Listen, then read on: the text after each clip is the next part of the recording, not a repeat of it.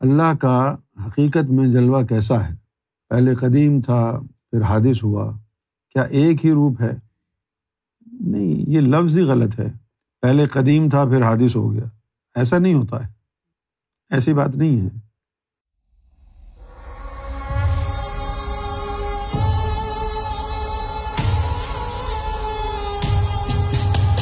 ایسی بات نہیں ہے۔ یوں سمجھو کہ آپ نے کئی کپڑے پہنے ہوئے ہیں۔ آپ نے انڈر نیس جو ہے ٹی شرٹ پہنی ہوئی ہے، اس کے بعد پولو شرٹ پہنی ہوئی ہے، پھر ایک اور شرٹ پہنی ہوئی ہے، پھر اس کے بعد قمیض پہنی ہوئی ہے، پھر اس کے بعد کندورا پہنا ہوا ہے، پھر آپ نے ویسٹ کوٹ پہنا، بہت ساری چیزیں پہنی ہوئی۔ اب آپ نے سوچا کہ ایک اتار کے رکھ دیں، تو یہ ہو گیا اپنی صفت کا اظہار۔ اب وہ اتار کے رکھ دیا اور فرض کریں کہ وہ ایک وجود بن گیا۔ تو وہ آپ کی صفت ہے نا؟ اسی طرح اللہ تعالیٰ نے جب اپنی ذات سے اظہار کیا، تو اس کو سمجھنے کے لیے یوں سمجھ لو، جیسے اللہ نے بہت سارے کپڑے پہنے ہوئے ہیں اور ایک ایک کر کے دس بارہ کپڑے جو ہے اتارے ہیں۔ جو اپنے جسم سے کپڑا اتار کے الگ کر دیا، وہ ہے حادث۔ اور جس نے کپڑے پہنے ہوئے ہیں، وہ قدیم ہے۔ قدیم حادث نہیں ہوتا۔ اس نے اپنا جلوا نکال کے باہر رکھا ہے، وہ حادث ہے۔ جو جلوا اس نے نکال کے رکھا ہے، وہ حادث اللہ کے روپ کتنے ہیں؟ بھائی اللہ اپنی ذات میں واحد ہے۔ لیکن جب وہ اپنی صفت کا اظہار کرتا ہے، تو اس کے وجود سے ایک جلوا نکلتا ہے اور وہ جلوا ایک وجود کا حیثیت اختیار کر لیتا ہے۔ جیسے رحمان ہے، رحیم ہے، غفار ہے، ستار ہے، شکور ہے۔ تو یہ تمام اس کے جلوے ہیں۔ جب اظہار ان کا ہوتا ہے تو الگ الگ وجود اختیار کر جاتے ہیں۔ لیکن ہیں یہ سارے اسی کے جلوے۔ انسان اس کی بات کو، اس کی ذات کو اور بات کو اس وقت تک نہیں سمجھ سکتا صحیح سے، جب تک وہ رب کو دیکھ نہ لے۔ جب دیکھتا ہے تو پھر اس کی سمجھ میں آتا ہے۔ بغیر دیکھے سمجھ میں کیوں نہیں آتا؟ کیونکہ پھر آپ اللہ کو اپنے اوپر تعبیر کرتے ہیں کہ ہم ایسا کرتے ہیں تو اللہ کیسا کرتا ہے؟ بھائی آپ انسان ہیں۔ آپ جو بولتے ہیں، جیسے اب میں لفظ یہ بولا میں نے، ظاہر شاہ، بول دیا، آپ نے سن لیا، بات ختم ہو گئی۔ لیکن جب اللہ تعالیٰ کوئی لفظ بولتا ہے، تو اس کا ایک وجود بن جاتا ہے۔ تو اس کو کہتے ہیں قولی جسا۔ کیا بولتے ہیں؟ اب یہ چیز ہمیں اس وقت سمجھ میں آئی جب ہم نے پہلے تو وہ قرآن مجید دیکھا جو حضور کے سینے میں ہے۔ اور اس کے بعد پھر وہ قرآن جب دیکھا جو لوہے محفوظ میں ہے تو فرق تھا۔ فرق کیا تھا؟ کہ یہ قرآن جو حضور کے سینے میں محفوظ ہے، یہ نوری حروف سے لکھا ہوا ہے، آپ کے قلب مبارک پر۔ اور وہاں جو لوہے محفوظ میں ہے وہاں ہر قرآن کے لفظ کا ایک قولی جسہ ہے۔ وہ الفاظ وجود کی صورت میں گھومتے پھرتے ہیں۔ پھر کیا ہوتا ہے کہ جس کو قرآن وہاں سے ملے، ام الکتاب سے ملے، تو اس کے اندر قولی جسے قرآن کے آ جاتے ہیں۔ اس کے لیے علامہ اقبال نے فرمایا، قاری نظر آتا ہے، حقیقت میں ہے قرآن۔ اس کا اٹھنا بیٹھنا قرآن، اس کا چلنا پھرنا قرآن ہو جاتا ہے۔ اب اللہ نے بولا کچھ اس کا ایک قولی جسہ بن گیا۔ جیسے اب یہ قرآن ہے، قرآن مجید اللہ کا کلام ہے یا نہیں؟ یعنی اسپوکن ورڈ آف گاڈ اللہ کی زبان سے نکلا ہوا کلام، لفظ۔ صرف اس میں دیکھیں آپ کتنا نشہ ہے کہ آپ پڑھیں، بسم اللہ الرحمن الرحیم۔ آپ امیجن کریں، آپ وہ الفاظ دہرا رہے ہیں جو اللہ کی زبان سے نکلے۔ الحمد للہ رب العالمین۔ یہ وہ الفاظ ہیں جو اللہ کی زبان سے نکلے اور پھر کیا ہوا آگے؟ پھر حضور کے قلب میں چلے گئے۔ حضور کے قلب سے نکل کر اخوا اخوا سے زبان۔ پھر یہ الفاظ جو اللہ کے ہیں، حضور کے سینے سے ہو کے آئے۔ پھر حضور کے قلب اور اخوا سے زبان سے نکل کے پھر آئے۔ تو ان الفاظوں میں اللہ اور رسول دونوں کا رنگ شامل ہو گیا۔ اب قرآن کی تلاوت سے مزہ لینا ہے۔ تو اپنے سسٹم کو پاک صاف کرنا ہوگا۔ پھر جب تیرا قلب اور تیرے لطائف پاک ہو جائیں گے، وہ جو الفاظ قرآن کے اللہ رسول کا رنگ لے کے آئے ہوئے ہیں، وہ تیرے سینے کو وہ تلاوت قرآن رنگ دے گی۔ جن لوگوں کو قرآن کا فیض لوہے محفوظ سے ہوا ہے، ان لوگوں کے سینے میں حروف مقتیات کے راز کھلتے ہیں۔ اور جن کو فیض سینا مصطفیٰ کے قرآن سے ہوتا ہے سینا بسینہ، ان کو نور ملتا ہے، حروف مقتیات کے راز نہیں ملتے۔ علامہ اقبال نے ایک مقام پہ اور کہا لوہ بھی تو، قلم بھی تو، تیرا وجود الکتاب۔ لوہے محفوظ کی طرف اشارہ کر رہے ہیں، اس کتاب کی طرف نہیں۔ کہ لوہے محفوظ پر بھی تو ہی بیٹھا ہوا ہے۔ ادھر قرآن پڑھانے والی ذات بھی محمد کی ہے، صلی اللہ علیہ وسلم۔ زمین پر بیٹھے ہوئے حضور کے وجود میں، وہ بھی حضور کا سینہ مبارک ہے۔ اب یہ جو قولی جسے ہیں قرآن مجید کے، یہ ہے صفت تکلم۔ یہ صفت تکلم ہے۔ یہاں تک تو موسا علیہ السلام کے بھی امت ہی پہنچ گئے۔ ان کے اوپر جو کلام نازل ہوا توریت کا ہاں۔ تو اس کے جو قولی جسے تھے، وہ تو موسا علیہ السلام کے ولیوں کے سینوں میں بھی ہیں۔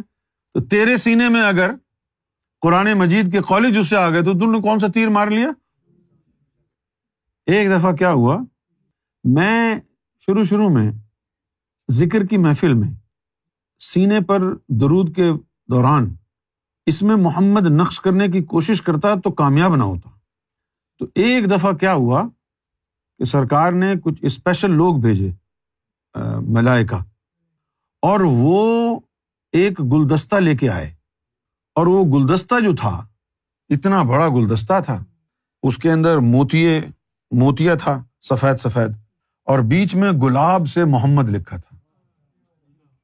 اور انہوں نے کہا کہ یہ سرکار نے بھیجا ہے اور یہ وہ اس میں محمد ہے جو اللہ نے اپنی زبان سے ادا کیا اور اس کا قولی جسہ بنا۔ جب تصور نہیں ہوا تو وہ اس میں محمد جو اللہ نے زبان سے اپنی کہا تھا، محمد، جتنے پیار سے کہا تھا، جتنے کیف اور سرور اور لطف سے کہا تھا، وہ اس میں جذب ہو گیا۔ اور وہ قولی جسہ اس میں محمد کا پھر سینے پہ نقش ہو گیا۔ اب تم کو بھی اگر اللہ کی ذات سے لگاؤ ہے، قدیم اور حادث کا فرق جاننا ہے، قرآن مجید سے فیض یاب ہونا ہے کتنے قسم کا، کتنی کوالٹی کا قرآن ہے۔ یہ جو باطن میں قرآن مجید عطا ہوتا ہے نا، یہ لوسٹ کوالٹی کا قرآن ہے۔ لوسٹ اور یہ جو آپ کے پاس کتاب میں لکھا ہوا ہے نا، کاغذ پر، یہ انکلاسیفائڈ ہے۔ اس لیے اس کو ہزاروں پڑھ رہے ہیں، کوئی فیض نہیں ہو رہا۔ کم سے کم فیض باطنی قرآن سے ہوگا۔ کم سے کم فیض باطنی قرآن سے ہوگا۔ اس سے زیادہ فیض لوہے محفوظ پہ جو قرآن رکھا ہوا ہے، اس سے ہوگا۔ اور اس سے بھی زیادہ فیض جو ہے، وہ ہوگا تم کو سدت المنتہا سے۔ اس میں کیسے ہوگا؟ سدرت المنتہا پر قرآن کی مختلف صورتوں کا بیج ہے۔ اب وہاں سے اگر کسی نے، حضور پاک نے کسی کو سورہ رحمان کا بیج کھلا دیا، اس کا سارا نور اور سارا فیض، سارے کمالات، سارے موکلات وہ آپ کے اندر اتر گئے۔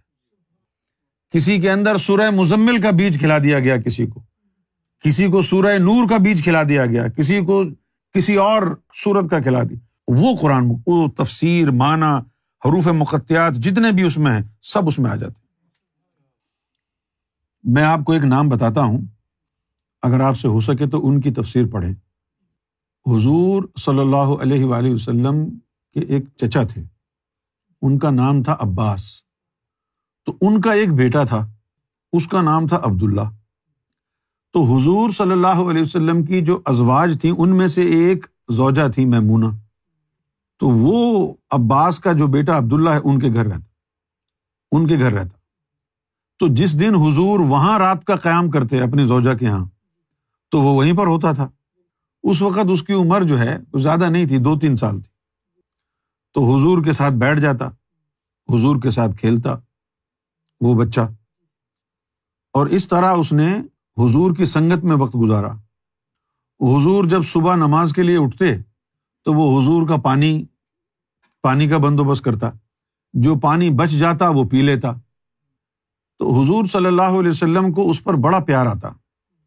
اور حضور صلی اللہ علیہ وسلم نے کئی دفعہ اس کو سینے سے لگایا، اس کے سینے پہ ہاتھ رکھا اور دعا دی کہ میری امت کا سب سے بڑا مفسر قرآن تو بنے گا۔ میری امت کا سب سے بڑا مفسر قرآن۔ اور پھر بعد میں وہ بچہ عبداللہ مشہور ہوا ابن عباس کے نام سے۔ تو ابن عباس کی تفسیر اگر آپ میرے پاس تو ہے۔ آپ کو اگر ملے تو وہ پڑھیں آپ۔ پھر آپ کو سمجھ میں آئے گا میں کیا بولتا ہوں۔ بہت اعلیٰ یعنی جتنی اعلیٰ ہو سکتی ہے ظاہری طور پر۔ مطلب آپ یہ جانیں، اس تفسیر میں ابن عباس نے الف لام میم تک کا حروف مقتیات کا لکھا ہے کہ الف سے اللہ ہے، میم سے محمد رسول اللہ ہے۔ یہاں تک لام کا ان کو نہیں پتا تھا۔ یہ بڑی اچھی تفسیر ہے۔ یہ اردو میں بھی اویلیبل ہے۔ ویسے تو تفسیر اور بھی بہت ساری ہیں، لیکن وہ فارسی میں ہے جیسے ابو القاسم نیشا پوری، ان کی تفسیر بہت اعلیٰ ہے۔ یہ کون تھے؟ یہ ابو بکر شبلی کے مرید تھے۔ اب ابو بکر شبلی کے مرید اگر ہوں تو ان کے اندر تو رنگ ہی کوئی اور ہوگا نا؟ ابو بکر شبلی رحمۃ اللہ علیہ کے بارے میں شاید آپ اتنا جانتے نہیں۔ وہ بڑے عاشق مزاج صوفی تھے اور ان کو فیض حاصل ہوا جنید بغدادی رحمۃ اللہ علیہ سے۔ تو انہوں نے تفسیر لکھی مرشد کے کہنے پر۔ ابو بکر شبلی کا کیا قصہ تھا؟ ان کو ذکر اللہ سے جنون کی حد تک محبت تھی۔ وہ گلیوں سے بازاروں سے گزرتے تو اللہ ہو اللہ ہو اللہ ہو اللہ ہو۔ تو کیا ہوتا جب وہ نکلتے گلیوں سے باہر؟ تو لوگ بھی ان کو دیکھ کے ذکر کرنا شروع کر دیتے۔ وہ کرتے جاتے اللہ ہو اللہ ہو اللہ ہو۔ تو لوگ بھی ان کو دیکھ کے اللہ اللہ کرنے جاتے۔ اب وہ کیا کرتے کہ وہ پھر اشرفیاں سونے کی، وہ لوگوں کو خوش ہو کے بانٹتے۔ کہ یار انہوں نے میرا دل خوش کیا۔ ایک دن جو ہے، ان کو آواز آئی۔ وہ باہر نکلے، اللہ کرتے ہوئے، لوگ بھی اللہ کرنے لگے، ان کو آواز آئی کہ جو تو ان کو دیکھ کے بانٹ رہا ہے، ذرا تو ان کا باطن تو دیکھ کہ یہ زبان سے ہی کر رہے ہیں یا ان کے دل میں بھی اتر رہا ہے۔ انہوں نے دیکھا تو باطن سب کا کالا۔ وہ بڑے سخت ناراض ہوئے کہ تم تو صرف پیسے کے لیے جو ہے ذکر اللہ میرے ساتھ کرتے ہو۔ اس دن کے بعد انہوں نے ان کو پیسہ دینا بند کر دیا۔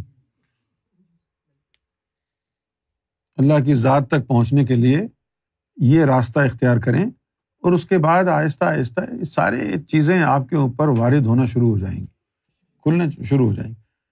وہ سوال زیادہ بہتر ہوتا ہے جو آپ سے ریلیٹڈ ہو۔ آپ وہ سوال کریں جس سے آپ کی روحانی ترقی ہو، آپ کے ایمان میں اضافہ ہو۔ ادھر ادھر کی باتیں اس وقت کرنا جب اس مقام پر پہنچ جاؤ ہے نا بھائی